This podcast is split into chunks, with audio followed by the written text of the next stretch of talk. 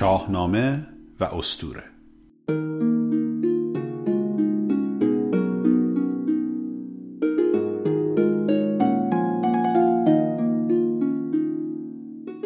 درود بر شما.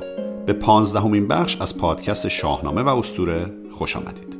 من افشین سپهری هستم و این بخش پنجمین جلسه از دوره دوم کلاس های شاهنامه و استوره است که من در اون داستان زال و رو ادامه میدم. امیدوارم مورد توجهتون قرار بگیره.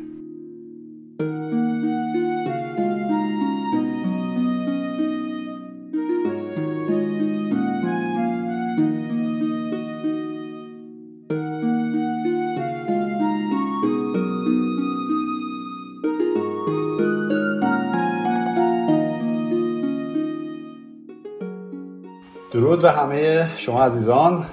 خیلی خوش اومدید به جلسه پنجم کلاس شاهنامه استوره. در مورد کلاسمون یه توضیحات بدم خیلی از دوستان خیلی خوششون اومده از داستان زال رودابه و خیلی دوست دارن که این داستان رو یه مقدار بیشتر با جزئیات بیشتر من بگم و حتی یکی از دوستان گفته لطفا این داستان بمونید. یعنی که نریم سراغ داستانهای دیگه. و شاید یه دلیلش این باشه که شاید کمتر انتظار داریم ما شنیدن یک چنین داستان عاشقانه زیبایی رو از زبان فردوسی. چون متاسفانه خب این جزء تصویرایی هستش که تصویر تا حدی غلطی هستش که در مورد شاهنامه وجود داره که شاهنامه همش سراسر شرح جنگ و نبرده جنگ و نبرد داریم تو شاهنامه زیادم داریم. واقعا زیاد داریم. و خب حماسه اصلا همینه. یعنی اصلا حماسه بر پایه نبردهای یک قوم و ملت در مقابل قوم های بیگانه شکل می‌گیره. اصلا فلسفهش بر پایه اینه. اما این به این معنی نیستش که فقط همینه. اتفاقا شاهنامه یکی از ویژگی های خاصی که داره این هستش که مجموعه بسیار کاملی از انواع و اقسام داستان هاست داستان های عاشقانه ما داریم داستان های فلسفی داریم داستان که هدفش فقط پند اخلاقی هست داریم داستان که هدفش روایت تاریخ هست مثلا در انتهای شاهنامه اونها رو داریم. و خب طبیعتا داستان رزم و نبرد رو هم تا دلتون بخواد توش داریم. من با حرف این دوستان موافق هستم که واقعا فردوسی این داستان رو به زیبایی نقل کرده. بسیار دلانگیز این داستان یه مقدار امروز بیشتر در مورد ظرافت های این داستان هم می‌خوام براتون صحبت بکنم که چرا من فکر کنم اینقدر ویژه از کاری که فردوسی انجام داده در داستان زال رو داره. و خب من حرف این دوستان گوش میدم. واقعا دلم نمیاد خودم هم دلم نمی‌خواد که زود از این داستان رد بشیم و دلم می‌خواد با یه مقدار تحمل بیشتری رو این داستان کار بکنیم و ابیات بیشتری هم بخونم. خب حالا با این صحبت بریم ادامه بدیم داستان رو. یه خلاصه براتون بگم.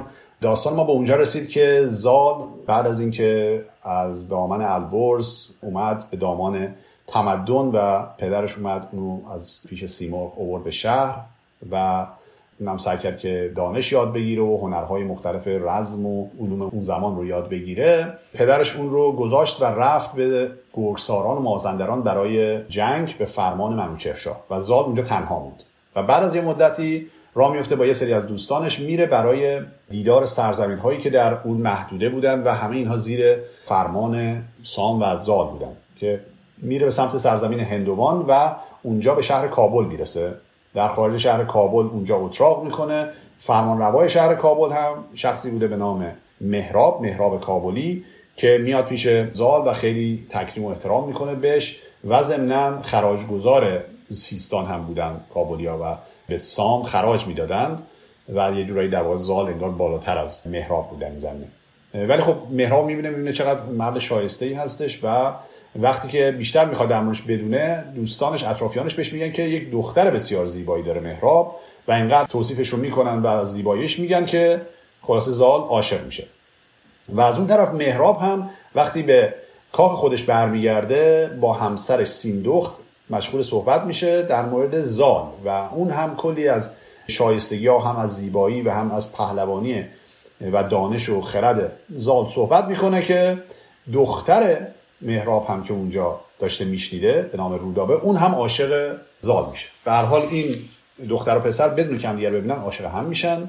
یک قراری با هم می‌ذارن که حالا ندیمه ها یا پرستنده های رودابه هم در این زمین نقش بسیار برجسته ایفا می‌کنن. به هر حال این دوتا رو به هم میرسونن. در یک شبی زال میره در کنار دیوار کاخ به بالای کاخ میره با کمندی که میندازه به بالا و میره اونجا و این دو نفر با هم راز و نیاز می‌کنن. یک شبی رو با هم هستند و در پایان اون شب چند جمله رو به هم میگن که در واقع انگار یک پیمانی هست که با هم میبندن که یه جورایی پیمان انگار زناشویی غیر رسمی هست.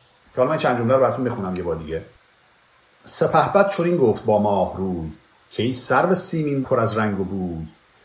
منوچهر چون بشنود داستان نباشد بدین کار هم داستان. همان سام نیرم برارد خروش کف اندازد و بر من آید به جوش. میگه نه منوچهر شاه ایران و نه سام پدر من راضی نمیشن به ازدواج من تو. خب اول سعی باید بپرسیم چرا؟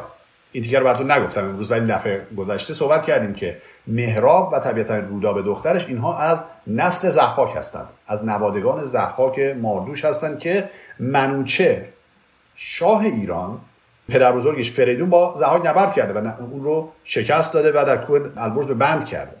خب این همینجا یه این نکته رو می‌خوام بهتون اشاره بکنم که اینو بارها بارها من قبلا هم گفتم که خیلی مهمه که ما ارتباط داستانهای شاهنامه رو با هم بدونیم. این باعث میشه که ما درک بهتری داشته باشیم از داستانها. خب همینجا یه نمونه خیلی مشخصش هست. میاد میگه که این مهراب از نسل زحاکه و منوچر با این ازدواج موافقت نمی‌کنه. خب چرا؟ هیچ توضیح نمیده. ولی ما می‌دونیم چرا. به خاطر اینکه پدر بزرگ منوچر فریدونه و فریدون با زحاک نبرد کرده و زحاک رو به بند کرده. و نمی‌خواد حالا ادامه جلوتر دوباره این جمله رو ما میشنویم که میگه نمی‌خواد که دوباره این کسانی که انگار از نسل زحاک بودن و قوم شکست خورده هستند دوباره بر سر کار بیان و دوباره ادعای پادشاهی جهان رو بکنن. به خاطر اینکه قبلا این ادعا رو داشتن قبلا پادشاه بودی زحاک دیگه بعد از اینکه جمشید رو با عرقه دونی می‌کنه پادشاه میشه. نگرانن که دوباره بیاد اینا بخواد قدرت بگیرن و بیان به جایی بخوام برسن. و به همین دلیل میگه که من می‌دونم که منوچر راضی نمیشه به این کار و طبیعتا پدر منم به خاطر تبعیت از اون مخالف خواهد بود با این ازدواج. ولی بعد میگه ولی کن سر مایه جان است و تن همه خار گیرم بپوشم کفن. میگه حاضرم جونم و سر این موضوع بدم. پذیرفتم از دادگر داورم که هرگز پیمان تو نگذرم. شوم پیش یزدان ستایش کنم چو ایزد پرستان نیایش کنم. مگر کو دل سام و شاه زمین بشوی از خشم و پیکار و کین؟ جهان آفرین بشنود گفت من مگر کاشکارا شوی جفت من. بعد از اون بر رودابه پاسخشو میده. میگه بدو گفت رودابه من همچنین پذیرفتم از داور داد و دین که بر من نباشد کسی پادشاه. جهان آفرین در زبانم گواه یعنی قسمم می‌خوره سوگند می‌خوره. جز از پهلوان جهان زال زر که با تخت و تاج است و بازی بفر ببین این دوتا انگار جای پیوند زناشویی غیر رسمی با هم دارن میبندن اینجا.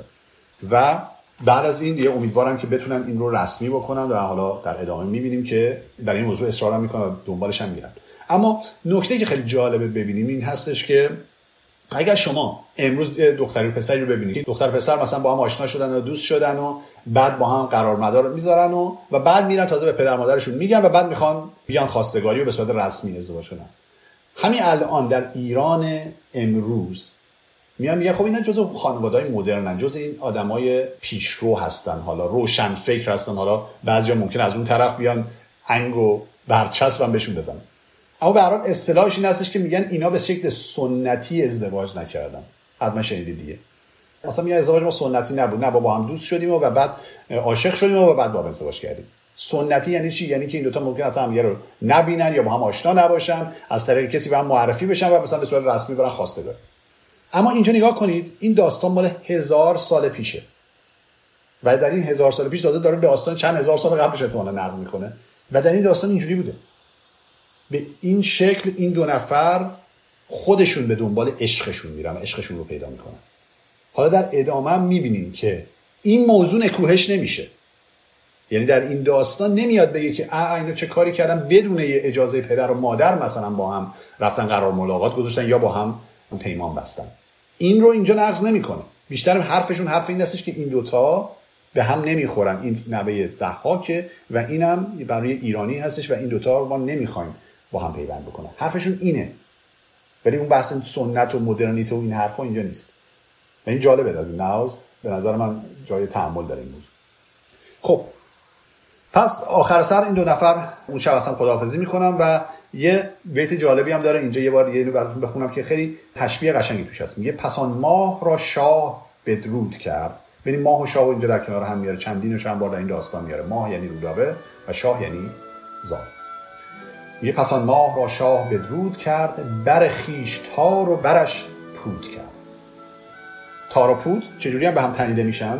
میگه این دوتا همدیگه رو به آغوش کشیدن. یعنی به آغوش گرفتن این دو نفر رو به شکل تار و پود بودن و به هم پیوند خوردن اینجوری تشبیه کرده که خیلی تشبیه جالبی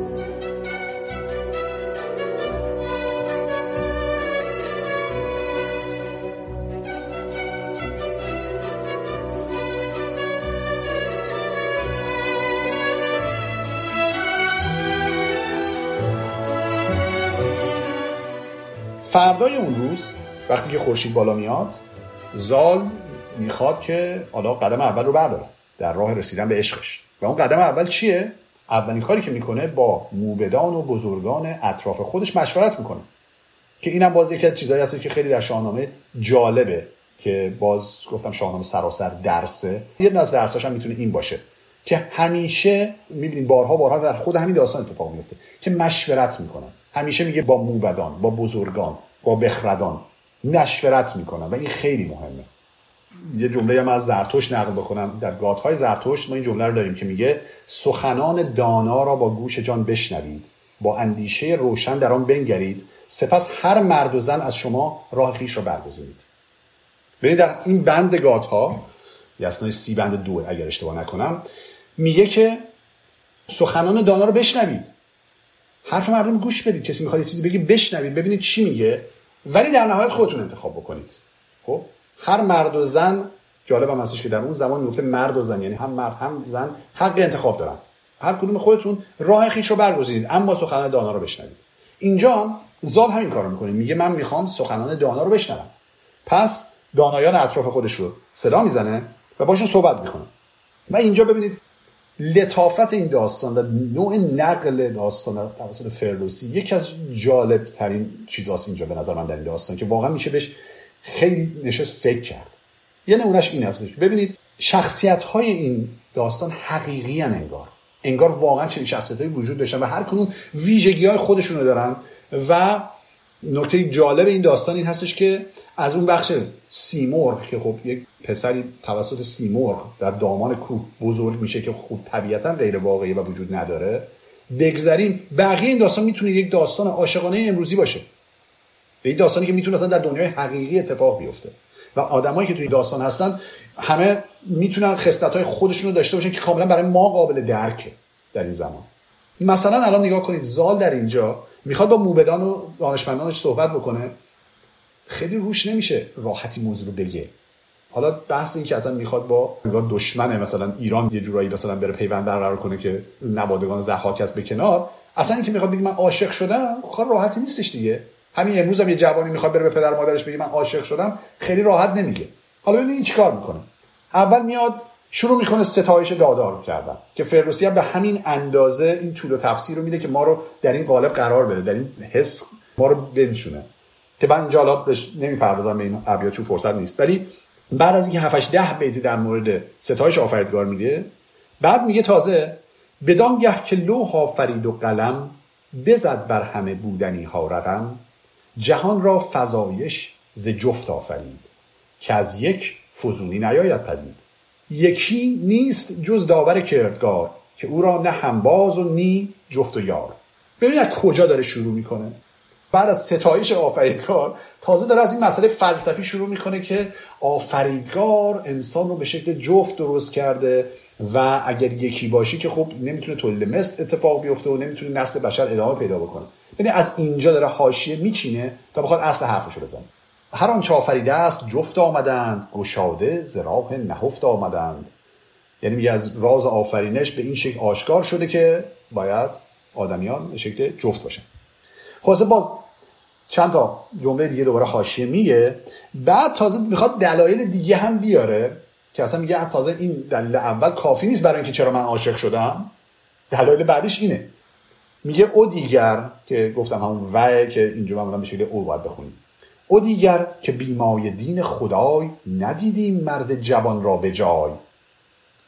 بویژه که باشد ز تخم بزرگ چو بی جفت باشد نباند ستور میاد میگه دین خدا هم حتی اگر که جوانی رو داشته باشه اون دین رو اگر که جفت نداشته باشه اون دینش هم از دست میره.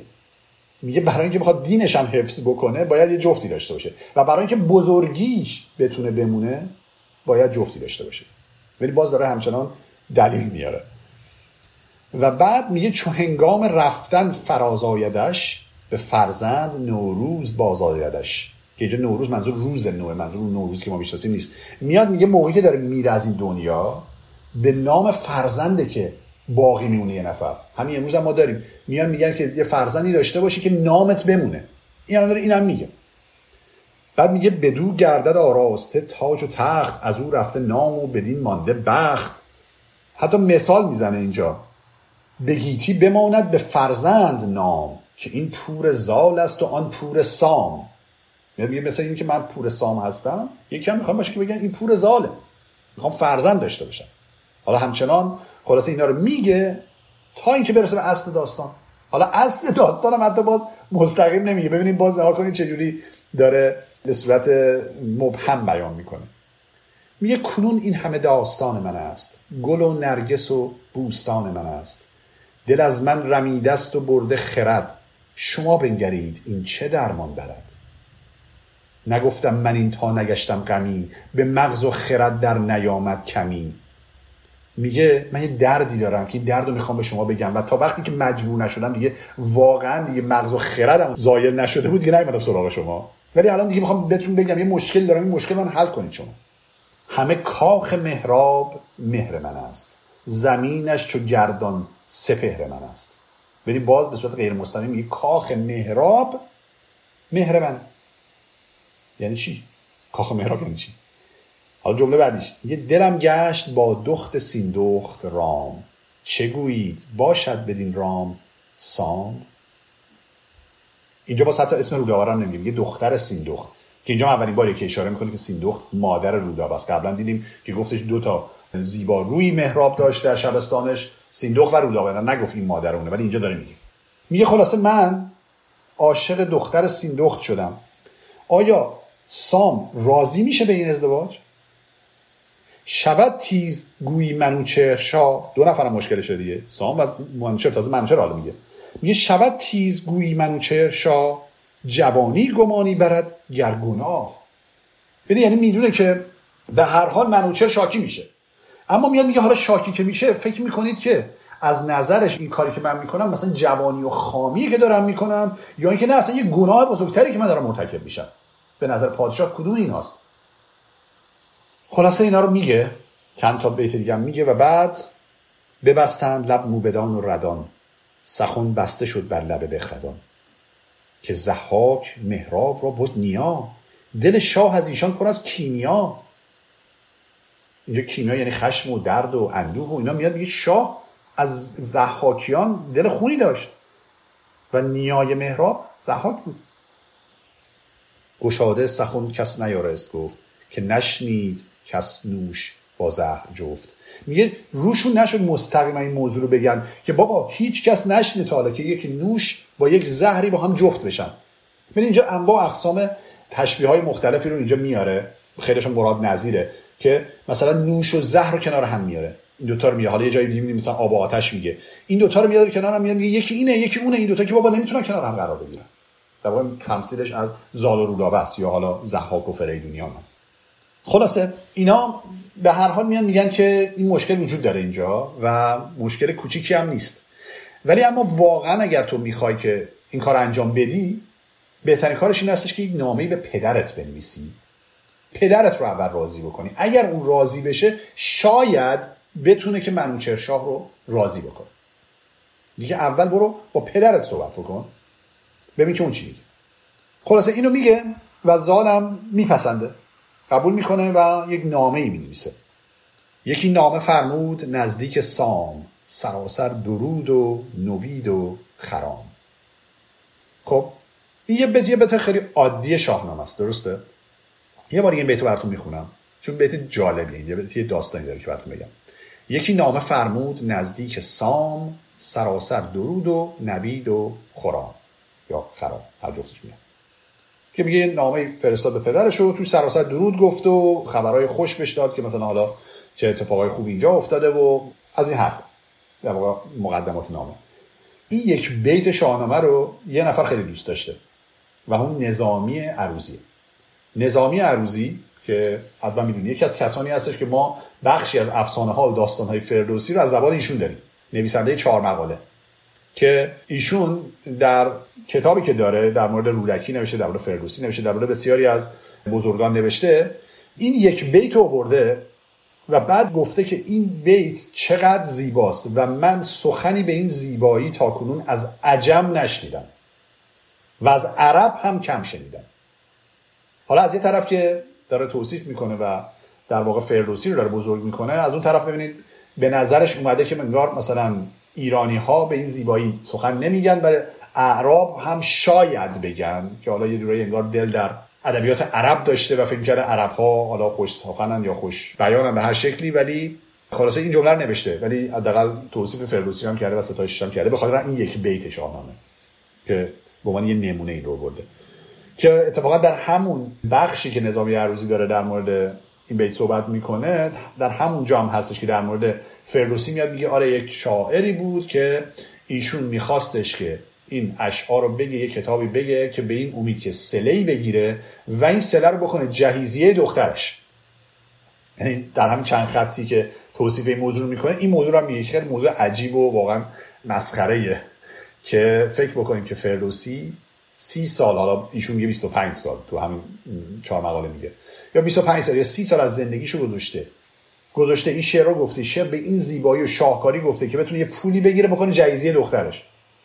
خب حالا چندین سال پیش میاد. اولا که یک نکته مهم که ما می‌دونیم امروزه این هستش که فردوسی بسیار آدم متمولی بوده و پول و ثروت چون اتفاقا سر گفتن شاهنامه از دست داده. چجوری ممکنه که فکر کنه که مثلا این کار می‌خواد بکنه برای اینکه جایزه بده؟ ایشون جز دهقانان بوده و دهقانان هم خیلی متمول بودن. ولی حالا اگر اونو بذاریم کنار اصلا این جریان جهیزیه چه این وسط؟ چطور دیگه چیکار می‌کردن؟ چجوری جهیز دخترشون رو می‌دادن؟ اون موقع همه که شعار نبودن همه که شعر نمی‌گفتن. تازه این متمولشون بوده. آدمای بی پول چجوری جهیزی می‌دادن؟ یا اصلا به قول آقای بهرام بیزایی میاد میگه این دختر پیرم نمی‌شده این هنوز وایساده بوده که پدرش شعر بگه. بعد این شعر رو تازه بره به یکی بده و پول بگیره بعد بکنه جایزه دخترش. که خلاصه این از این حرفای بیخودی هستش که مدر سخنان آقای نظامی عروضی کم پیدا نمی‌کنیم ازش. خلاصه اینم خواستم بگم براتون چون این بیت رسیدیم بیت جالبی.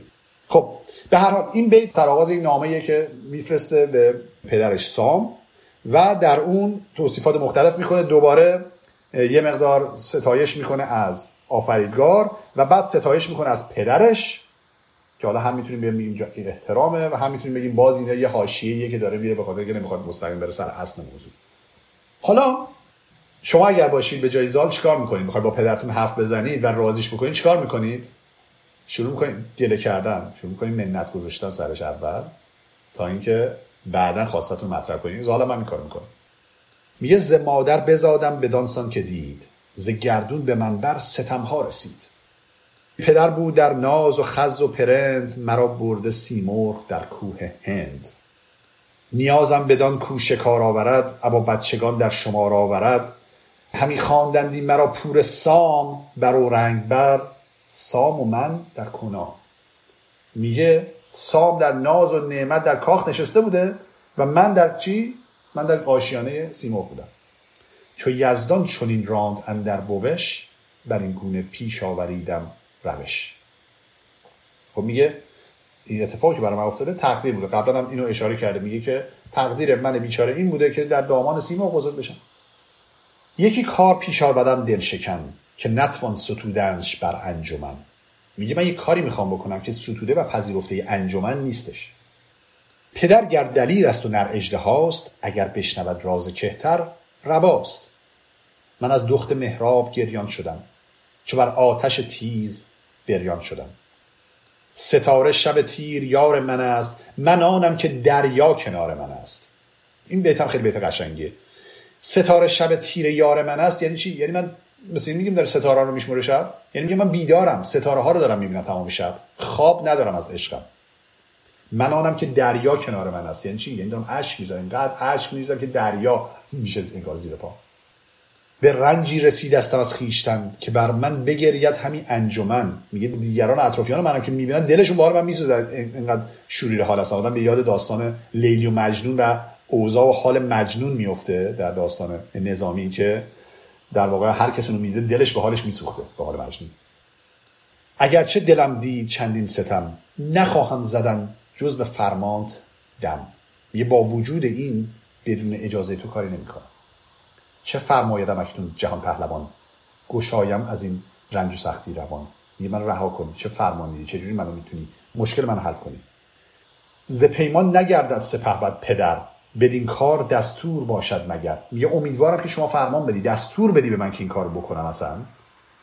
ز پیمان نگردد سپهبد پدر. یعنی چی؟ یعنی میگه که امیدوارم که پدر من پیمان شکنی نکنه. پیمان شکنی چیه؟ در جلسه گذشته اینو براتون گفتم و بهتون گفتم که این رو یادتون باشه بهش برمیگردیم. حالا دو بیت اینجا پایین اینو توضیح میده. میگه پیمان نگرد از سپهبد پدر بدین کار دستور باشد مگر که من دخت مهراب را جفت خیش کنم راستی را به آین و کیش.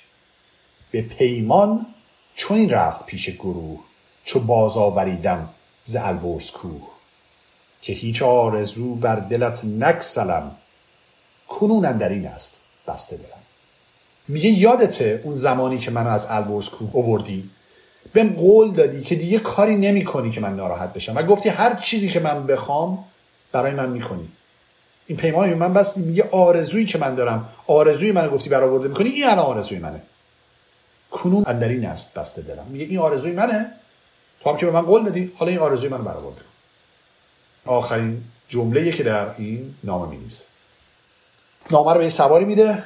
سوار می‌بره نامه رو میرسونه به سام. سام هم می‌بینه که یه نامه ای از پسرش اومده بسیار خوشحال میشه و نامه رو می‌خونه و تا می‌رسه به اون بخش نامه که در این مورد خواستش رو مطرح می‌کنه. زابه اصلا خوشحال نمیشه طبیعتا. پسندش نیامد چنان آرزوی. دگرگونه بایستش او را بخوی یعنی امیدوار بود چیز دیگه ای ازش بخواد. امیدوار بود پسرش جور دیگه ای بار بیاد. انگار مثلا به مسیر بد به راه بد رفته. چون این داد پاسخ که آمد پدید سخن هر چه از گوهر بد سزید. میگه اون کسی که گوهرش بده آخرم ازش بد میاد. چون مرغ ژیان باشد آموزگار چون این کام دل جوید از روزگار.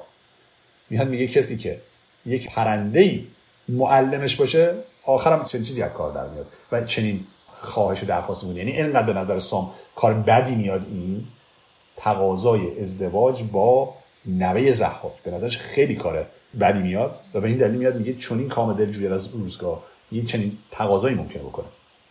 بعد میگه چیکار باید بکنم؟ شکار رفته بوده سام. از شکار برمیگرده خونه و همچنان داشته فکر می‌کرده که چیکار بکنه. همین گفت اگر گویم این نیست رای مکن داوری سوی دانشگرای. دل شهریاران سر انجمن. شوم خام گفتار و پیمان شکن. میگه مگه این کار بکنم؟ پیمان شکن میشم عهدمو شکستم. که حالا اینجا در نسخه های مختلف شاهنامه یه تفاوتی وجود داره. اینجا میگه شوم خام گفتار و پیمان شکن بعضی از نسخه دارن شود. که این شود رو بعضی تعبیر کردن به این معنی هستش که زال که با رودابه پیمان بسته اون موقع پیمان شکن میشه. که اینم دوست نداره. نمی‌خواد پسرش پیمان شکن بشه. اما بعید این موضوع. و با توجه به پیمانی که بسته و اینکه زال مثلا چیزی رو نمیگه که ما همچین پیمانی بستیم مثلا با رودابه با همه این توصیفا به نظر میاد که این منظور همون پیمان خود سام با زال هست که این شبم خام گفتار رو پیمان شدن. و میگه اگر که من بگم خلاص این نیست و این کار نمی‌تونی بکنی پیمان شکم میشم. اگر گویم آری و کامت رواست بپرداز دل را بدان چت هواست. بهش میگم هر کار دلت خواست بکن از این مرغ پرورده با دیوزاد چگونه براید چگویی نژاد. این یکی شاهکارهای شاهنامه است یه بیت. یعنی چقدر جالب میگه. میگه از این مرغ پرورده وان دیوزاد چگونه براید چگویی نژاد. ولی مسئلهش مسئله منوچهر شاه نیست. هنوزا چیزی که داره میگه میاد میگه که از پیوند بین مرغ پرورده کسی که در دامان مرغ یعنی سیمرغ پرورده شده وان دیوزاد کسی که در واقع از نسل دیو هست که زحاکه میگه از نسل این دوتا چی می‌خواد به وجود بیاد؟ فرزندی که از اینا به دنیا میاد چه فرزندی خواهد بود خلاصه میگه نمی‌دونم باید چیکار بکنم و باز میره میشینه فکر می‌کنه. تمام شب رو فکر می‌کنه تا اینکه صبح باز اینجا هم میره مشورت بکنه. از موبدان میگه بیان و باشون صحبت می‌کنه این موضوع باشون مطرح می‌کنه و ازش می‌خواد که از اختر بجویید و پاسخ دهید. سر خامه بر بخش فرخ نهید. میگه که برید و ستاره ها رو ببینید مثل بسیار جایی شاهنامه. برید ببینید که اصلا نتیجه این ازدواج چی میشه. ستاره شناسان به روز دراز همیز آسمان باز جستند راز. بدیدند و با خنده پیش آمدند که دو دشمن از بخش خیش آمدند. میگه از بخت خوب دو دشمن خیش آمدن. یعنی با هم فامیل شدن. پیوند برقرار می‌تونن بکنن با هم و دارن مژده بهش میدن. اخترشناسان. به سام نریمان ستاره شمر چنین گفت که گرد زرین کمر تو را مژده از دخت مهراب و زال که گردند هر دو دو فرخ همال از این دو هنرمند پیلی ژیان بیاید ببندد به مردی میان. جهانی به پایندر آرد به تیغ نهد تخت شاه از بر پشت میغ ببرد پی بدسگالان ز خاک به روی زمین بر نماند مقاک مقاک یعنی گودال و ویرانی و اینها. در واقع در توصیف که می‌کنن از فرزندی هست که از این ازدواج به دنیا میاد. میان میگن چنین فرزندی یک پهلوان بزرگی میشه و این پهلوان نهد تخت شاه از بر پشت میغ یعنی میگه تخت شاه رو به ابر میرسونه. و تمام بدسگالان و بدندیشان ایران رو پیشون از خاک ایران می‌بره و همه جا رو آباد می‌کنه. نه سکسار ماند نمازندران زمین را بشوید به گرز گران. به خواب اندر آرد سر دردمند ببندد در جنگ و راه گزند. بدون باشد ایرانیان را امید از او پهلوان را خرام و نوید. پی باره کوچماند به جنگ بمالد بر او روی جنگی پلنگ. خنک پادشاهی که هنگام اوی زمانه به شاهی برد نام اوی. اینم خیلی جمله جالبیه. میگه که خوش با حال اون پادشاهی که در زمان زندگی و حیات این پهلوان به پادشاهی برسه. چون خیالش راحته. یک پهلوان بسیار بزرگ و قدرتمندی حافظ پادشاهیش خواهد بود. من قراره که داستان لو ندم برای شما ولی اینجا بعد نیستش توجهتون به این موضوع جلب بکنم دیگه. همه می‌دونی فکر کنم دیگه بعید می‌دونم کسی ندونه که زال در رودابه پدر و مادر رستم قرار باشن. درسته؟ بزرگترین پهلوان ایران و شاهنامه. پس طبیعیه که چنین توصیفی بشه ازش. میاد میگه نگران نباش از پیوند این دو بزرگترین پهلوان خواهد اومد. پهلوانی که تمام این کارها رو خواهد کرد. سام اینو میشنوه و خیلی خوشحال میشه و میاد میگه که برو به فرستاده میگه. برو به زال پیام بده که بگفتش که با او به چربی بگوی که این آرزو را نبود هیچ روی. میگه من راضی نبودم به این ازدواج. ولی کن چو پیمان چنین بود نخست بهانه نشاید به بیداد جست. این حالا میاد میگه من راضی نبودم اما به خاطر پیمانی که با تو بسته بودم قبول می‌کنم. من اینک به شبگیر از این رزمگاه سوی شهر ایران گذارم سپاه. یعنی میگه من میرم تازه با منوچهرشاه صحبت کنم. در همون چیزی که زال انتظارشو داشته و موبدان بهش توصیه کرده بودم که سام بره و منوچهر رو راضی بکنه. اینم میگه من این کار می‌کنم. میگه من همین الان را میفتم میرم به سمت ایران و با پادشاه ایران منوچهر صحبت می‌کنم و امیدوارم که بتونم راضیش بکنم. خلاصه این خبر رو این فرستاده میاد و میرسونه به زال و زال هم بسیار خوشحال میشه. خب حالا یک زنی بوده که بین زال و رودابه پیام رسانی می‌کرده. خب اینا که نمی‌تونستن دیگر ببینن اون یه بارم پنهانی رفته بودن به اون شکل در کاخ رودابه با هم دیدار کرده بودن. اما کسی این داستان نمی‌دونسته اینا هیچ ریسکی نمی‌کنن که دوباره برن ملاقات کنن همدیگه رو. به همین خاطر یه زنی بوده بین این دو تا فقط نامه رسانی کرده و وقتی که زال این خبر رو میشنوه که پدرش موافقه با این ازدواج این خبر خوب رو می‌خواد به رودابه بده. و این نامه رو میده به دست این زن و این زن هم میره و این خبر رو میرسونه به رودابه. رودابه هم بسیار خوشحال میشه. کلی هدیه و اجر و مزد میده به این زن و یه بهش میگه یکی شاره. شاره همون چیزی است که میگن. شاره یا ساره همون چیزی است که به عنوان ساری می‌شناسیم. زنان هندی روی سرشون میبندن و مردم خب مثلا به دستار و اینا استفاده می‌کردن.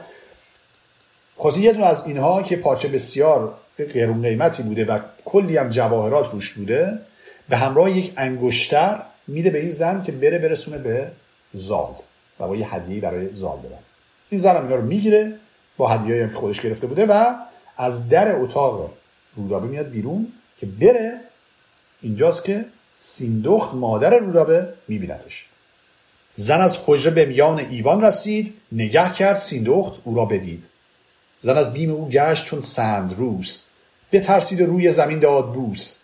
یه از ترس سفید شد از گشت سفید شد و شروع کرد احترام گذاشتن بهش. پرندیشه شد جان سیندخت از اوی. به آواز گفت از کجایی؟ بگوی. زمان تا زمان پیش من بگذری. به حجره درایی به من ننگری. یه جریان چه تو هی میای میره اینجا. یه نگاه به من نمی‌کنی. مشکوک کارت. دل روشنم بر تو شد بدگمان. نگویی مرا تا زهی گر کمان. اینم باز از اون تشبیهات بسیار جالبه. میگه که من به تو بدگمانم. به من بگو که آیا زه هستی یا کمان؟ ببین کمان یه حالت کج و خمیده داره ولی اون زهش اون بندش وقتی که کشیده میشه حالت صاف داره. میاد میگه تو کدوم این دوتا هستی؟ آیا مثل کمان کجی یا مثل زه صافی؟ یعنی راستی دروغی خلاصه این دوتا رو تشبیه می‌کنه به بدو گفت زن من یکی چارجوی همین نان فراز آرم از چند روی. میاد میگه من یه کسی هستم که هر جوری بشه سعی می‌کنم که خرج زندگیمو در بیارم و یه نونی در بیارم. و بعد میاد میگه که من برای رودابه یه سری جواهرالات آوردم یه سری جواهر آوردم و یه سری پیرایم آوردم یعنی ابزار آرایش و این چیزا براش بردم. کارم اینه. فروشنده دورگرد مثلا مثل همچین چیزی. سیندخت میگه خب اگه این کارو کردی ببینم این چیزا تو همین لوازمی که داری رو من ببینم. میاد میگه من اینو ندارم همه‌شو دادم به رودابه. میگه اه اگه دادی به رودابه خب پولشو به من نشون بده پولی که ازش گرفتی.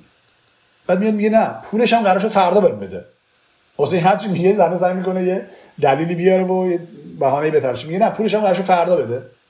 واسه این رو که میگه سیندخت مطمئن میشه که این یه کاسه زیر نیم کاسش هست. عصبانی میشه موی این زنه رو می‌گیره می‌زنه زمین و شروع می‌کنه کشیدنش رو زمین. به یه وضعی این زن رو همینجور انقدر می‌کشه تا اینکه تمام این جواهرات و این چیزا از حالا مثلا زیر لباسش میریزه بیرون. و اینا نگاه می‌کنه و انگشتره رو پیدا می‌کنه. انگشتری که فرستاده بوده برای زال ببره اون داده بوده. اینو که می‌بینه می‌فهمه که نه یه خبری هست. در کاخ بر خیشتن بر ببست. از اندیشگان شد به کردار مست.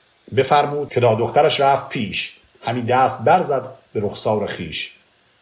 دو گل را به دو نرگس خوابدار همین شست تا شد گلان آبدار. شروع کرد گریه کردن و سر خودش زدن و در حالی که رودابه صدا کرده بود اونجا که ببینه جریان چیه. به رودابه گفته سرف راز ما گزین کردی از ناز برگاه چاه. به دخترش میاد میگه تو بین ناز و آبرو و آسایش و تمام این چیزایی که داری تو این کاخ تو اومدی چاه چاه اشاره رسواییه میگه رسوایی رو انتخاب کردی تو؟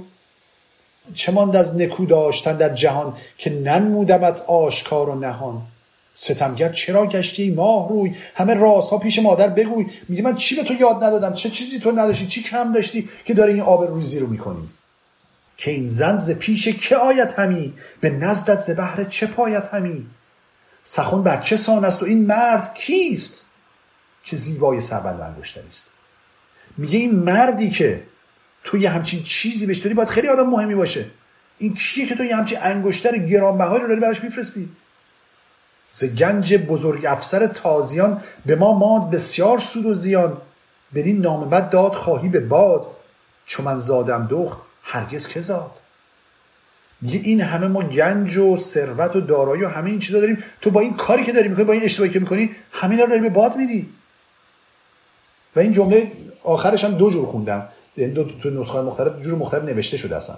یه جا نوشته چون من زادم دخت هرگز که زاد. یعنی من یه همچین دختری به این خوبی درست کردم. دختری مثل که من زایدم هیچ کس نزایده یعنی داره تعریف خودش می‌کنه. از اون طرف میگه چون من زادم دخت هرگز نزاد.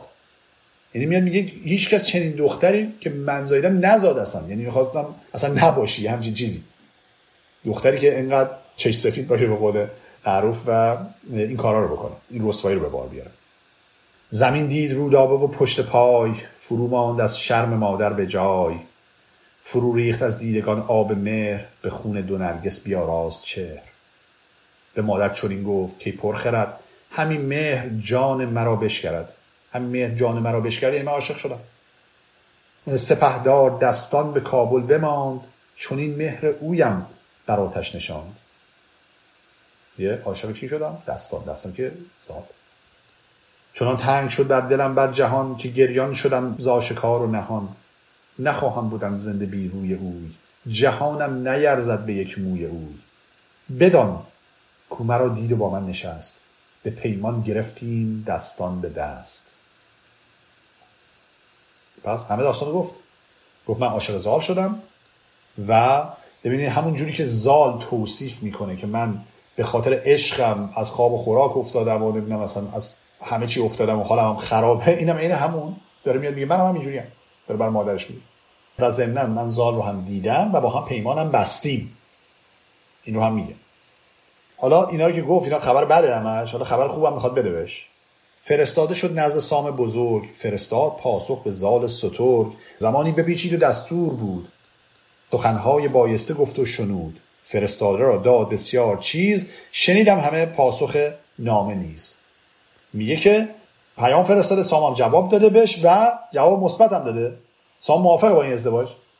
و پیامی برای من فرستاده و میگه من همه پاسخ اون نامه ای رو که فرستاده بوده من همه رو شنیدم. میگه همه اینو برای من فرستاده این نامه رو زال. به دست همین زن که کندیش موی زدی بر زمین و کشیدی به روی این زن مفلوکی که تو این کار رو باش کردی این هم کسی بود که نامه برای من بود فرستاده آرنده نامه بود. مرا پاسخ نامه آن جامه بود. جامه همون دستاری که گفتم که خیلی جوار نشان بوده. میگه اونو من پاسخ این نامه بود که فرستادم. حالا فکر می‌کنید که سیندخت عکس نامش چیه؟ فرو ماند سیندخت از آن گفتگوی. پسند آمدش زال را جفته یعنی خوشش اومد. گفتش داماد به طرز پیدا نمیشه. داماد خوبیه. چون این داد پاسخ که این خورد نیست چون دستان ز پرمایگان گرد نیست. بزرگ است و پور جهان پهلوان همش نام و هم رای و روشن روان. تازه حالا سیندخت داره تعریف می‌کنه از این. میگه این کسی که میگی خیلی آدم شایسته ایه میگه کسی بهتر از زال پیدا نمیشه. هنرها همه هست و آهو یکی. باز دوباره در نقصشو میگه. تا یه چیزی میشه همه بعد به این موی سفیدش هم اشاره بکنن. هنرها همه هست و آهو یکی که گردد هنر پیش او اندکی. که حالا اینم باز جورای مختلف معنی کردم. یه معنیش این هستش اینم ایراد کمی نیست مثلا. خب همین موه سفیدم که هنرش رو اصلا میپوشونه. ولی از اون طرف می‌تونیم بخونیم که میگه نه انقدر هنر داره. خب که این اصلا خیلی چیز مهمی نیست ایراد مهمی نیست. اما ادامه قضیهش اینه. که میگه شود شاه گیتی از این خشمناک ز کابل برارد به خورشید خاک. نخواهد که از تخم ما بر زمین کسی پای خارندر آرد به زین. این جمله خیلی جمله مهمیه. میگه که شاه جهان راضی نمیشه از این موضوع بسیار خشمگین میشه و نمی‌خواد که کسی از نژاد ما پای خار اندر آرد به زین. یعنی که پاشو به زین بذاری یعنی سوار اسب یعنی انگار به برتری و بالایی برسه به این سادگی و آسونی. حاضر نمیشه. یعنی در واقع به نظر میاد که زمانی که فریدون زحاکو شکست میده تمام اطرافیانش کاری می‌کنه که اینها نتونن به هیچ بزرگی برسن هیچ پست و مقام مهمی بگیرن و به جایی برسن که بعدا ممکنه بخوان دوباره ادعای مثلا پادشاهی بکنن. اینا میگه حاضر نمیشه که چنین کاری بکنه. اما اگر که این پیوند برقرار بشه انگار که ما یه مقام اجری یافتیم با وجود پیوند با زال که خودش پهلوان بزرگیه و پسر پهلوان بزرگ ایران. خلاصه اینا رو میگه ولی بعد می‌بینه که خب به هر حال دخترش عاشق دیگه کارش هم نمی‌تونه بکنه و چیز زیادی نمیگه. فقط میره اون زنه رو پیدا می‌کنه و از دلش در میاره به قول معروف یه چیزی بهش میده و میگه ببخشید و برو. حالا از اون طرف مهراب میاد. مهراب میاد وارد کاخ میشه. بیامد ز درگاه مهراب شاد که از او کرده بود زال بسیار یاد. که حالا اینم تعبیری که کردن گفتن که آره زال خیلی ازش تعریف کرده بود از مهراب. مهراب هم خوشحال بوده و خندان بوده و میاد به کاخ. بعد اینجا که میاد سیندخت میاد و شروع صحبت کردن. که حالا این داستان می‌خواد سیندخت براش بگه که چه اتفاقی افتاده. حالا ببین اینجا این چجوری بیاد داستان رو بیان می‌کنه؟ مثلا همون زال که گفتیم کلی حاشیه میره تا بره سر اصل داستان چون موضوع سختی بوده برای بیان. اینم اینجا سیندخت می‌خواد این داستان رو بگه برای شوهرش. ولی چجوری آخه بگه این موضوع رو؟ مثلا می‌بینه که خوابیده و حالش خوب نیست اینا محراب می‌بینه. به سیندخت میگه چته. اون میاد میگه هیچی داشتم فکر می‌کردم به این که این کاخی که ما درست کردیم و این همه دارایی و مالی که داریم و همین چیزایی که جمع کردیم همه اینا بر از ما چی میشه؟ اینا از دست میره اینا گیره یکی دیگه میفته و همه زحماتی که کشیدیم برباد میره یعنی چقدر داره حاشیه میره کجا داره شروع می‌کنه؟ از اون طرفم مهراب که حالیش نیستش بنده خدا نمی‌دونه جریان چه که جوابش میده میگه نه حالا به هر حال دست تقدیره و همیشه همینه و یکی یه زمانی بالاست و یه زمانی پایینه و هرچی هست از بین میره و بعدا میره به دست دیگری میفته و از این داستانا قاضی اونم بنده خدا سعی می‌کنه جواب اینو بده. از اون طرف سیندوخ میگه که ببین این حرفایی که زدم بهت همینجوری نزدم. اینا رو زدم به خاطر اینکه می‌خوام یه چیزی بهت بگم.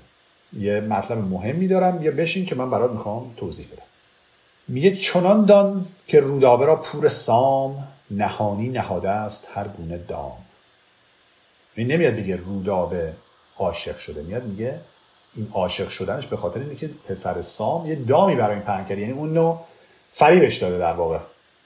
ببرده از روشندل اوزرا یکی چاره من کرد باید نگاه. میگه باید یه راه و چاره پیدا بکنیم که دل و دین این خلاصه از دست رفته این دختر. بسی دادمش پند و سودش نکرد. دلش خیره بینم همی روی زرد. میگه اصلا روش زرده و اصلا نمیشه کارش کرد. یه چاره باید پیدا کنیم. حالا عکس من مهراب فکر می‌کنی چیه؟ چو بشنید مهراب بر پای جست نهاد از بر دست شمشیر دست. تنش گشت لرزان و رخ لاجورد پر از خون جگر لب پر از باد سرد. همین گفت رودابه را رود خون به روی زمین بر کنم هم کنون یعنی میگه من میرم رودابه رو میکشمش همین الان. شمشیرشو کشید گفت من میرم رودابه الان میکشمش. چون دید سیندوخت بر پای جست کمر کرد بر گردگاهش دو دست.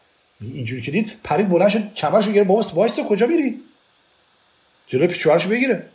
چنین گفت که از کهتر اکنون یکی سخن بشنو و گوش دار اندکی و آن پس همان کن که رای آیدت. روان را خرد رهنمای آیدت. میگه سب کن. یه دقیقه وایسا. من کوچیک تو هم. تو حرف منو گوش بده. اگر خوب نبود بعد هر خاصی برو بکن. دپیچید و انداخت او را به دست. خروشی برآورد چون پیر مست یعنی اصلا دستش رو از دور کمرش باز کرد و انداختش کنار میگه یعنی هنوز عصبانی. مرا گفت چون دختر آمد پدید ببایستشن در زمان سر برید. نکشتم بگشتم ز نیا. کنون ساخت بر من چون این کیمیا. این دوتا بیت خیلی بیتای سنگینی و عجیبی هستن ببینید میگه که مرا گفت. کی گفت؟ بعدا میگه نیا. میگه از نیاکان ما این پند و اندرز به ما داده بودن که اگه دختر به دنیا میاد بکشش. دختر رو زنده نزار. خب حالا تعبیر این می‌تونه چی باشه؟ ببینید مهراب از نوادگان زحاکی گفتیم و تازیه عربه. و حتما خوندید در تاریخ که عرب یکی از سنت هایی که داشتن سنت خیلی وحشتناکی هم بوده زنده به گور می‌کردن دختراشون. درسته؟ شاید این اشاره به همونه. کلا نژاد عرب خیلی دختران رو بر نمیتابیده و خیلی بهشون بها نمی‌داده خیلی بهشون ارزش نمی‌داده خیلی براشون حقوقی اصلا قائل نبوده. و نمونهش رو می‌تونیم در این دو بیت ما اینجا ببینیم که فردوسی شاید با زرنگی یه جورایی تنه ای زده. اینو بدونیم. فردوسی با اینکه مثلا نجات پرست نیست ولی خب به هر حال دلش از عربی که ایرانو به بند کشیدن در اون زمان خون بوده. خب یه موقعی اینجوری تنتیکایی هم انگار مینداخته. کنایه‌ای اینجوری می‌زده. میگه بابا من مثلا این هستش که همم بیم جان است و هم جای ننگ. چرا بازداری سرم راز جنگ؟ اگر سامیل با منوچهر شاه بیابند بر ما یکی دستگاه ز کابل براید به خورشید. دود نه آباد ماند نه کشت و درود. میگه من مثلا اینه که اینا دودمان ما رو برباد میدن. میان تمام شهر رو سر ما خراب می‌کنن. ما رو نابود می‌کنن. من ناراحت اینم.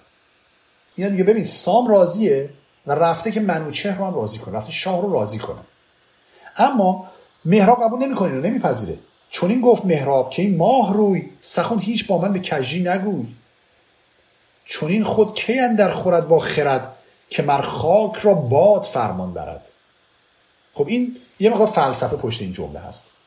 میگه حرف معقولی تو نمی‌زنی. کی باور می‌کنه؟ با عقل خرد کی می‌خوره که خاک را باد فرمان برد؟ باد اشاره به منوچهره خاک اشاره به سام می‌کنه. میگه که خاک از باد پایین تره حالا چرا اینو میگه؟ این به خاطر این هستش که طبق اعتقاد ایرانیان جهان از چهار عنصر به وجود اومده. چهار آخشیج بهش می‌گفتن که آتش و باد و آب و خاکه. و اینا به همین ترتیب هم هستن. یعنی آتش از همه برتره بعد باده بعد آب و بعد خاکه. این اشاره به اون نگاه داره و اون فلسفه داره که بر اساس اون میاد میگه باد از خاک بالاتره. میگه چون این خود کی اندر خورد با خرد که مر خاک را باد فرمان برد؟ که میگه خاک سام چجوری می‌تونه فرمان بده به باد؟ که من میشه شد مرا دل بدین نیستی دردمند اگر ایمنی یابمی از گزند. میگه من ناراحت نیستم از این موضوع از این خبری که به من دادی از این اتفاقی که قرار بیفته. اگر ایمنی یابمی از گزند میگه بدونم که بلایی سرمون نمیاد من مشکل ندارم با این ازدواج. اینجا مهرابم میگه من مسئله ندارم راضیم. که باشد که پیوند سام سوار نخواهد از اهواز تا قندهار؟ میگه از اهواز که مثلا در سمت غرب و قندهار که سمت شرقه میگه کی هستش که از اینجا تا اینجا در این گستره بسیار پهناور یک نفر پیدا نمیشه که پیوند سام سوار رو نخواد. نخواد با سام پهلوان بزرگ ایران فامیل بشه قوم بشه پیوند برقرار کنه. بدو گفت سیندوخ که سرفراز به گفتار کجی مبادم نیاز. گزنده تو پیدا گزنده من است. دل دردمند تو بند من است. چون این است و این نزد من شد درست. همین بدگمانی مرا از نخست. میگه منم مثل تو من دروغ نمی‌خوام بهت بگم که منم مثل تو همین نگرانی داشتم. منم نگران این موضوع بودم از ابتدا. هنوزم هستم. ولی میگه اگر باشدیم نیست کاری شگفت که از آن بر دل باید گرفت. ولی با این وجود اگر این اتفاق بیفته این اتفاق چیه؟ اینکه شاه موافقت کنه با این ازدواج عجیب نیست. حالا چرا عجیب نیست؟ استدلال خیلی جالبی میاره. میگه فریدون به سرو یمن گشت شاه جهانجوی دستان همین جست راه. یعنی اشاره می‌کنه به این داستان گذشته. اینجاست که باز میگم داستانهای شاهنامه به هم مرتبطن و خوبه که ما این ارتباطات رو بدونیم. میگه که فریدون به سر یمن گشت شاه. گشت شاه یعنی که در واقع شاهیش ادامه پیدا کرد. با چی؟ با اینکه پسرانش پیوند کردن با شاه یمن. یادتون باشه ایرج و سلماتور پسران فریدون دامادهای شاه یمن صرف شدن دیگه. که اون آقای جندل رفت گرد جهان گشت که سه تا خواهر رو پیدا بکنه برای ازدواج با این سه تا برادر تا بالاخره دختران شاه یمن رو پیدا کرد. میاد میگه فریدون هم این کارو کرد. ظالم همین راه داره میره. یعنی اگر بخوای استدلال بیاری باید بگیم که ببین ظالم داره همون کاری می‌کنه که پادشاه بزرگ ایران فریدون کرده. برای پسرش رفته دختران غیر ایرانی گرفته. که این در واقع واقعا درسته در شاهنامه ما اینجا دومین جایی که می‌بینیم داریم همچین اتفاقی میفته تا حالا خیلی اصلا بحث پیوند و زناشویی و این چیزا نیستش ولی خب یه مورد شما داشتیم ازدواج پسران فریدون با دختران شاه یمن و اینجا هم بحث زال و است. و بعد از این ما چندین و چند مورد دیگه داریم. داستان های عاشقانه یا حتی غیر عاشقانه ولی به هر حال پیوند بین دو نفر که یکی از اینها ایرانی نیست. این مورد برای رستم و تهمینه است. تهمینه دختر شاه سمنگان که با رستم در واقع هماغوش میشه و پیوند اونها سهراب ازش به دنیا میاد.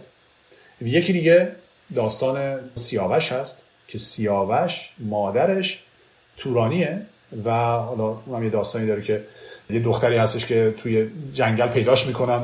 توس و گیف سر اینکه مال کدوم اینا باشه با هم دعواشون میشه که بعد میرن پیش شاه ایران کیکاووس که کیکاووس میگه اصلا مال هیچ شما نباشه مال من باشه. خلاصه اینجوری هستش که از پیوند این دو نفر که باز مادر تورانی هست سیاوش به دنیا میاد. مثال دیگه که داریم پیوند بین کتایون و گشتاس هست. گشتاس همسرش کتایون دختر شاه روم میشه که از این ازدواج هم اسفندیار به دنیا میاد. اینا همه چیزهایی هستش که در شاهنامه اتفاق میفته و اصلا عجیب نیست و اینم یکی از دلایلی واقعا می‌تونیم بیاریم که بگیم که شاهنامه فردوسی یا اصولا نگاه نیاکان ما به دنیا و جهان نگاه نجات پرستانه نبوده. این کلمه نجات که ما بارها و بارها میشنویم در داستان شاهنامه معنی اون نژادی که ما امروز میگیم نیست. معنی خانواده است. معنی این که شما در واقع تربیت درستی داشته باشید از خانواده درست و با اسم رسمی اومده باشید این معنی رو میده. نه به این معنی که نژاد و اون چیزی که ما به ژنتیک مربوطش می‌کنیم یعنی اینا بد نژادن و نمی‌دونم مثلا از این حرفای بیخودی که امروز متاسفانه بعضی می‌زنن اصلا اینا تو شاهنامه نیست. و هیچ مشکلی توی این زمینه نداره.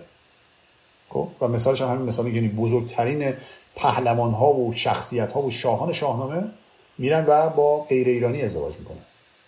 که البته حالا یه نکته آقای دکتر کزازی در این زمینه میگه. میگه که البته اکثر این ازدواج متاسفانه نتیجه شومی به همراه میاره که یه نمونهش در مورد مثلا می‌دونید سیاوش که به اون سرنوشت بد دچار میشه. از اون طرف سهراب همین اتفاق براش میفته از اون طرف اسفندیار که از ازدواج کتایون و گشتاس به دنیا میاد باز به اون شکل دست رستم کشته میشه.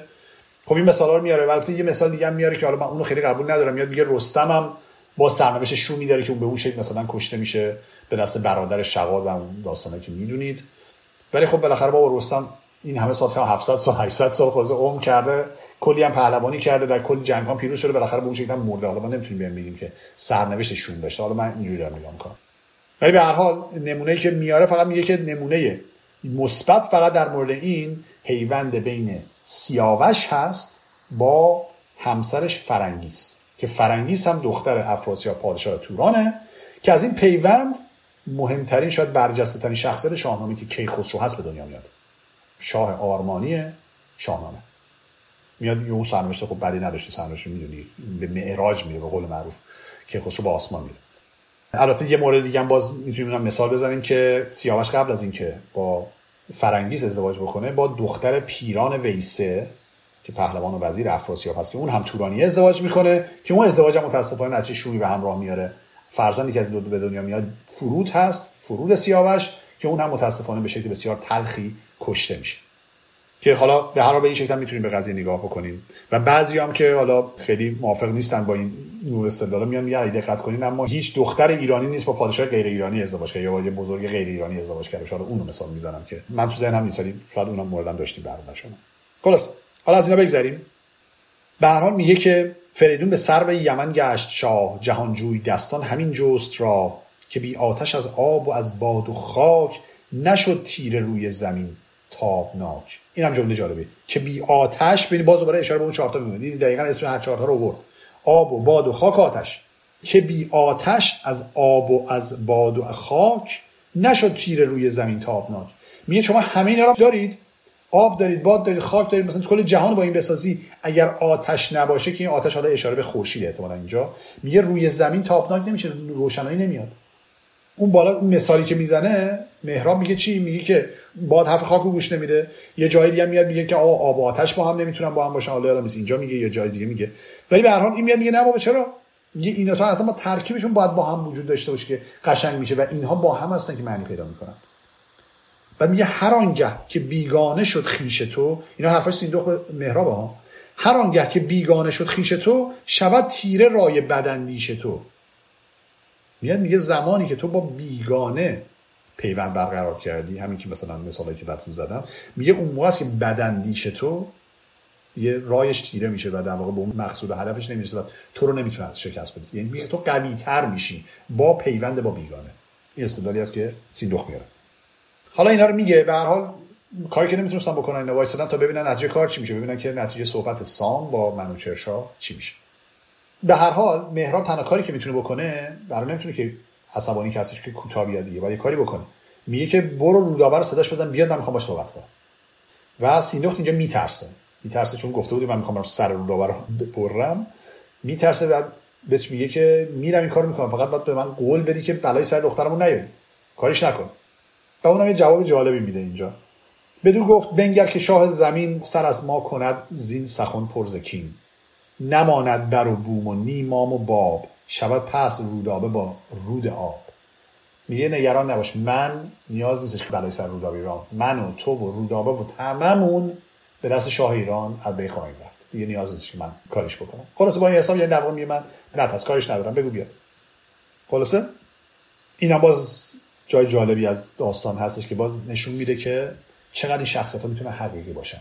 ببینید رودابه شخصیتش الان ببینید اینجا تو این بخش داستان چقدر جالب نمود پیدا می‌کنه. میره سیندخ پیش رودابه و بهش میگه که پدرت می‌خواد با تو صحبت بکنه. برو آرایشت پاک بکن. حالت غمگین به خودت بگیر. گریان و نالان و با زاری برو پیش پدرت. همین مژده داداش که جنگی پلنگ ز گور ژیان کرد کوتاه چنگ. میگه خبر خوشی دارم برای که پدر قرار نیستش بلای سرت بیاره. کنون زود پیرایه بکشای و رو. به پیش پدر شو به زاری به نو. به نو یا به نو همه از ریشه نویدن اومده. یعنی گیره کرده ما امروز نوان میگیم دیگه. خب همون از اون اومده. میگه که برو اونجا زاری کن گریه بکن و اظهار شرمندگی کن پیش پدرت. ولی از اون طرف ببینید رودابه حالا چی میگه؟ بدو گفت رودابه پیرایه چیست؟ به جای سر مایه بیمایه کیست؟ روان مرا پور سام است جفت. چرا آشکارا بباید نهفت؟ ببین اینجا رودابه میگه من شرمنده نیستم از کاری که کردم. من عاشق زالم و هیچ ناراحتم نیستم از این موضوع. یعنی چی من آرایشمو پاک کنم و ناراحت بشم و نمی‌دونم گریه زاری کنم؟ یعنی اینجا چه شخصیت قوی داره رودابه و بر سر اون چیزی که تصمیمشو گرفته و اون پیمانی که بستن با زال به این صورت تا اینجا می‌خواد بمونه. به پیش پدر شد چو خورشید شرق به یاقوت و زر اندرون گشته غرق. قشنگ با بهترین آرایش و بهترین لباس و اینا رفت پیش پدرش. بهشتی بود آراسته پرنگار چو خورشید تابان به خرم بهار. پدر چون ورا دید خیره بماند. جهان آفرین را نهانی بخواند. بی پدرش دید چقدر زیباست این دخترش. جهان آفرین را نهانی بخوان همون تبارک الله احسن الخالقینی که میگین امروزه همونه. و نهانی یعنی بهش تعریف نکرد که حالا پررو بشه. ولی خودش پیش خودش گفت عجب این دختر زیباست. ولی با این وجود شروع کرد سرزنشش کردن که این چه کاری بوده تو کردید؟ اصلا حالی نیستش و اصلا شرایط ما رو درک نمی‌کنی. خلاص یه سری از این صحبت رو می‌کنه. از اون طرفم رودابه هیچی نمیگه هیچ جوابش نمیده. سرشو میندازه پایین. هم از ناراحتی هم از خشم. ولی با این وجود هیچی نمیگه. تا اینکه خلاصه این صحبت تموم میشه. به یزدان گرفتند هر دو پناه. همین دل شده ما و هم پیشگاه. خلاصه هیچ کدوم این دوتا در واقع نتیجه نرسه. این مکالمه نتیجه قرار نبوده داشته باشه. اصلا خلاصه یه سری حرفا رو می‌زنه مهراب و بعد هر دو میرن. اینجا برگردیم به داستان سام و منوچه. به سام داره میره به سمت منوچه شاه. اما قبل از اینکه اصلا برسه به اون برای منوچه شاه ایران قطعا این بر اونور جاسوس داره خبرچین داره. کسانی داره که براش خبر می‌برن. و این با خبر میشه. از اینکه ای وای زال و دختر مهرا با هم دیگه یه سر و سری دارن.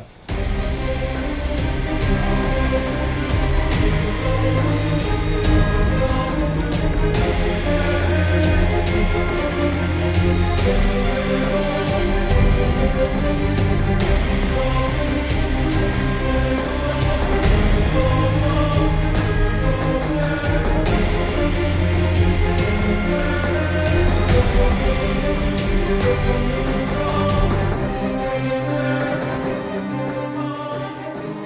این گفت با بخران شهریار که بر ما شود زین دوژم روزگار. چو ایران ز چنگال شیر و پلنگ برون آوریدن به رای و به جنگ. اشاره به جنگ های خودش می‌کنه که میگه سلم و تور و اینا رو باش جنگ کرده و شکست داده و از بینشون برده. میگه از چنگال شیر و پلنگ خلاص من ایران نجات دادم. چو ایران ز چنگال شیر و پلنگ برون آوریدن به رای و به جنگ فریدون ز زحاک گیتی بشست. بترسم که آید از آن تخم رست. میگه همین کارا رو کردیم ما این هم بدبختی. چه من چه پدر بزرگم. کشیدیم برای اینکه این سرزمین آرامشی ببینه و در واقع مشکلاتی که داشتیم بین بره. حالا اینجا من نگرانم که از این ازدواج چه فرزندی به وجود خواهد اومد. نباید که بر خیره بر عشق زال حمال سرفکنده گردد حمال. اینم جالبه. اینجا دو کلمه حمالی که تو این بیت می‌بینید دو تا معنی مختلف دارن. در واقع اینجا جناس تام داره انگار.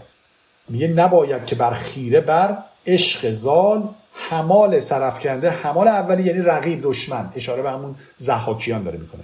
حمال سرفکنده گردد حمال. حمال هم یعنی اینجا چی؟ معنی دومیش یعنی همتا و همشن و هم مرتبه بشن. میگه کسی که رقیب ما نیاد هم مرتبه ما بشه. به خاطر این پیوند. همون حرفی که قبلش هم کسانی دیگه گفته بودن. به یک سو نه از گوهر ما بود چو تریاک با زهر همتا بود. خب دوباره باز اینجا بریم دوباره اشاره می‌کنه به سند تضاد میگن. حالا اینجا حالا برات نظیر و هر شکلی می‌تونیم بیان کنیم. که این کلماتی که با هم دائما میاد تو داستان چندین و چند کلمه مختلف این دوتا رو کنار هم می‌ذاره که این تشبیه رو بگه. اینجا میگه که تریاک و زهر. زهر و پادزهر در واقع میگه. این دو تریاک به عنوان پادزهر شناخته میشه. میگه این دوتا چجوری می‌تونن همتای باشن کنار هم قرار بگیرن؟ که جور نمیان این دوتا. اگر تاب گیرد سوی مادرش درباره اون پسری میگه که مثلا قرار از این ازدواج به دنیا بیاد میاد میگه اگر فرزندی که به دنیا میاد از این ازدواج اگر به سمت مادرش متمایل بشه اگر تاب گیرد سوی مادرش ز گفته بداینده گردد سرش کند شهر ایران پرآشوب و رنج. بدون باز گردد مگر تاج و گنج. شاید طمع تاج و گنج بکنه بخواد بیاد دست درازی بکنه به تخت و تاج ما. اینا گفت حالا موبدا چی میگن؟ به جواب شاه چی می‌خوای بگن؟ همه موبدان آفرین خواندند ورا خسرو به پاکدین خواندند. همه گفتن باری کرده چقدر حرف قشنگی زدی؟ آفرین. پس منوچه وقتی تاییدم می‌گیره از اطرافیانش میاد به پسرش نوزر میگه که برو سام رو پیدا کن بگو که بیاد اینجا من باش می‌خوام صحبت کنم. حالا سام هم در حال اومدن ها ولی این در جریان نیستش میگه برو سامو پیدا کن. نوزرم میره که سامو پیدا بکنه ظاهرا در راه به هم می‌خورن می‌بینه که سام اصلا داره میاد و واسه میگه بیا بریم که شاه می‌خواد با تو صحبت بکنه. اصلا اینجا سام نمیاد بگه من حالا اومدم چیکار بکنم. میگه باید بریم پیش خب بریم پیش میاد اونجا و بعد خیلی احترامش می‌کنه پهلوان بزرگ دیگه به خاطر منوچهر شاه رفته بوده گرگساران و مازندران کلی جنگ کرده بوده. میاد اینجا و کنار هم میشینن و کلی در مورد این جنگ ازش می‌پرسه منوچهر. میاد میگه خب گرگساران و مازندران رفتی چه خبر بود؟ که اینجا یه بحث خیلی مفصلی می‌کنه که حالا من اصلا می‌خوام همینا رو بگذارم تو خیلی مفصل توضیحش.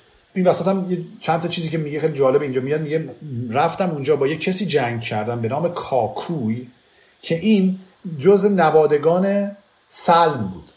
این کاکوی رو شاید قبلا شنیده باشید. در زمان همون منوچه موقعی که داشت جنگ می‌کرد با سلم و تور اونجا قارن رفته بود که دژو فتح بکنه. وقتی برگشت منوچه بهش گفتش که نوه زحاک به نام کاکوی اومده اینجا با ما جنگ بکنه. که بعد میرن باش جنگ می‌کنن از اونجا شکستش میدن و می‌کشن کاکویو. یعنی به نظر میاد این کاکوی دو بار داره اینجا ظاهر میشه و به نظر این همه آدم هم هست. چون اینجا هم میگه میگه جهانجوی را نام کاکوی بود یکی سر بالای محروی بود به مادر هم از تخم زحاک بود. اینجا میگه میگه اینم جز نوادگان زحاک بوده. تخم زحاک بود سر سروران پیش او خاک بود. حالا چجوری اینو میشه توجیه کرد؟ نمی‌دونم دیگه. ممکنه بیایم بگیم این بخش الحاقیه ممکنه بگیم بگیم اون یکی الحاقیه یا ممکن بگیم این اسطوره در طول زمان به دو شکل شکل گرفته بوده و اون زمانی که داشتن اینها رو همه رو جمع آوری می‌کردن حالا یا در خداینامه ها یا در شاهنامه ابو منصوری هر دوتا اینا وارد داستان شده بدون توجه به این موضوع. و خلاصه شخصیت دوباره ظاهر شده. که میاد میگه خلاصه من با جنگ کردم و کشتمش. اینجا یک بیتی هم میگه که لقب خودش رو اینجا میگه که این لقب سام هست شاید حالا نشته باشید میگه من این گرز یک زخم برداشتم سپه رو همان جای بگذاشتم و بعد یه رفتم و با جنگ کردم و زدمش. میگه گرز یک زخم. گرز یک زخم یعنی یعنی گرزی که با یک ضربه می‌تونه طرف رو از پا در بیاره. که در ادامه داستانم اصلا شرح اینو بعدا سام میده. که اصلا این از کجا اومده؟ خلاصه این لقب سامه. سام رو به نام سام یک زخم می‌شناسن. حالا سام سوارم میگن یه لقب دیگه هم سوارم. خیلی از این پهلوان های پادشاه لقب مختلف دارن. خلاصه اینا رو همه توضیح میده. تمام تو رو تفسیر می‌کنه که نبرد و جنگ چی بود؟ اصلا هیچ بحثی در مورد زال و اصلا اینکه برای چی اومده اونجا اینا نمی‌کنه. هیچی نمیگه تمام این شهر این داستان رو میگه و بعد بعد از همه اینا رو شنید منوچهر شاه گفت آفرین و باری کلا و خیلی کارهای خوبی کردی. چون این گفت با سام شاه جهان ایدر برو با گزیده مهان. به هندوستان آتش در فروز همه کاخ مهراب و کابل بسوز. نباید که او یابد از تو رها که او ماند از تخمه ها زمان تا زمان زو برایت خروش شود رامگیتی پر از جنگ و جوش.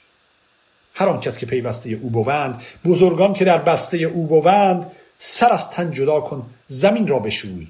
ز پیوند زحاک و خیشان اصلا یه دفعه داستان برگشت. فرمان داد منوچهر که برو حمله کن به سرزمین هندوان و مخصوصا کابل تمام شهر کابل آتیش بزن و هر کس که می‌بینی از مهراب و از نوادگان زحاک همه رو قتل عام کن.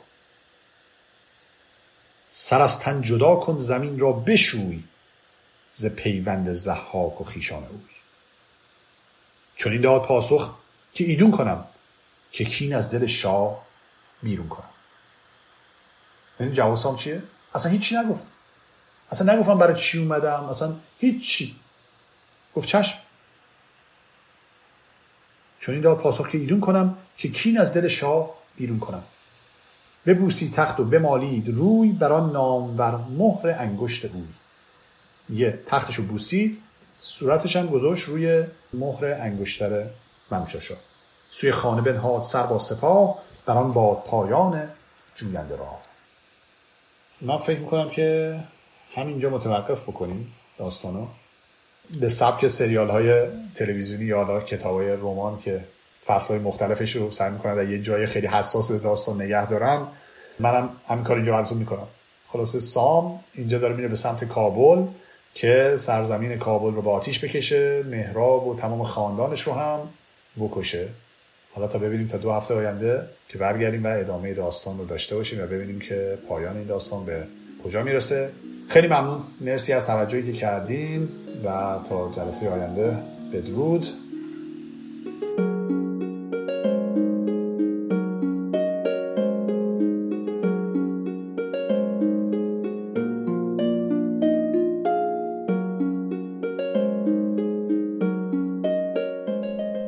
امیدوارم از این گفتار بهره برده باشید.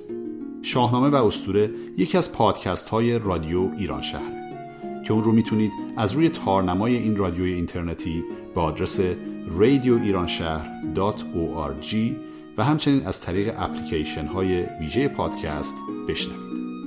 همچنین می‌تونید کارهای من در زمینه شاهنامه رو از طریق کانال شاهنامه و استوره در تلگرام دنبال کنید. و در کلاس های رایگان شاهنامه و استوره که به صورت مجازی برگزار میشه شرکت کنید. تا بخش دیگه و سخنی دیگه بدرود.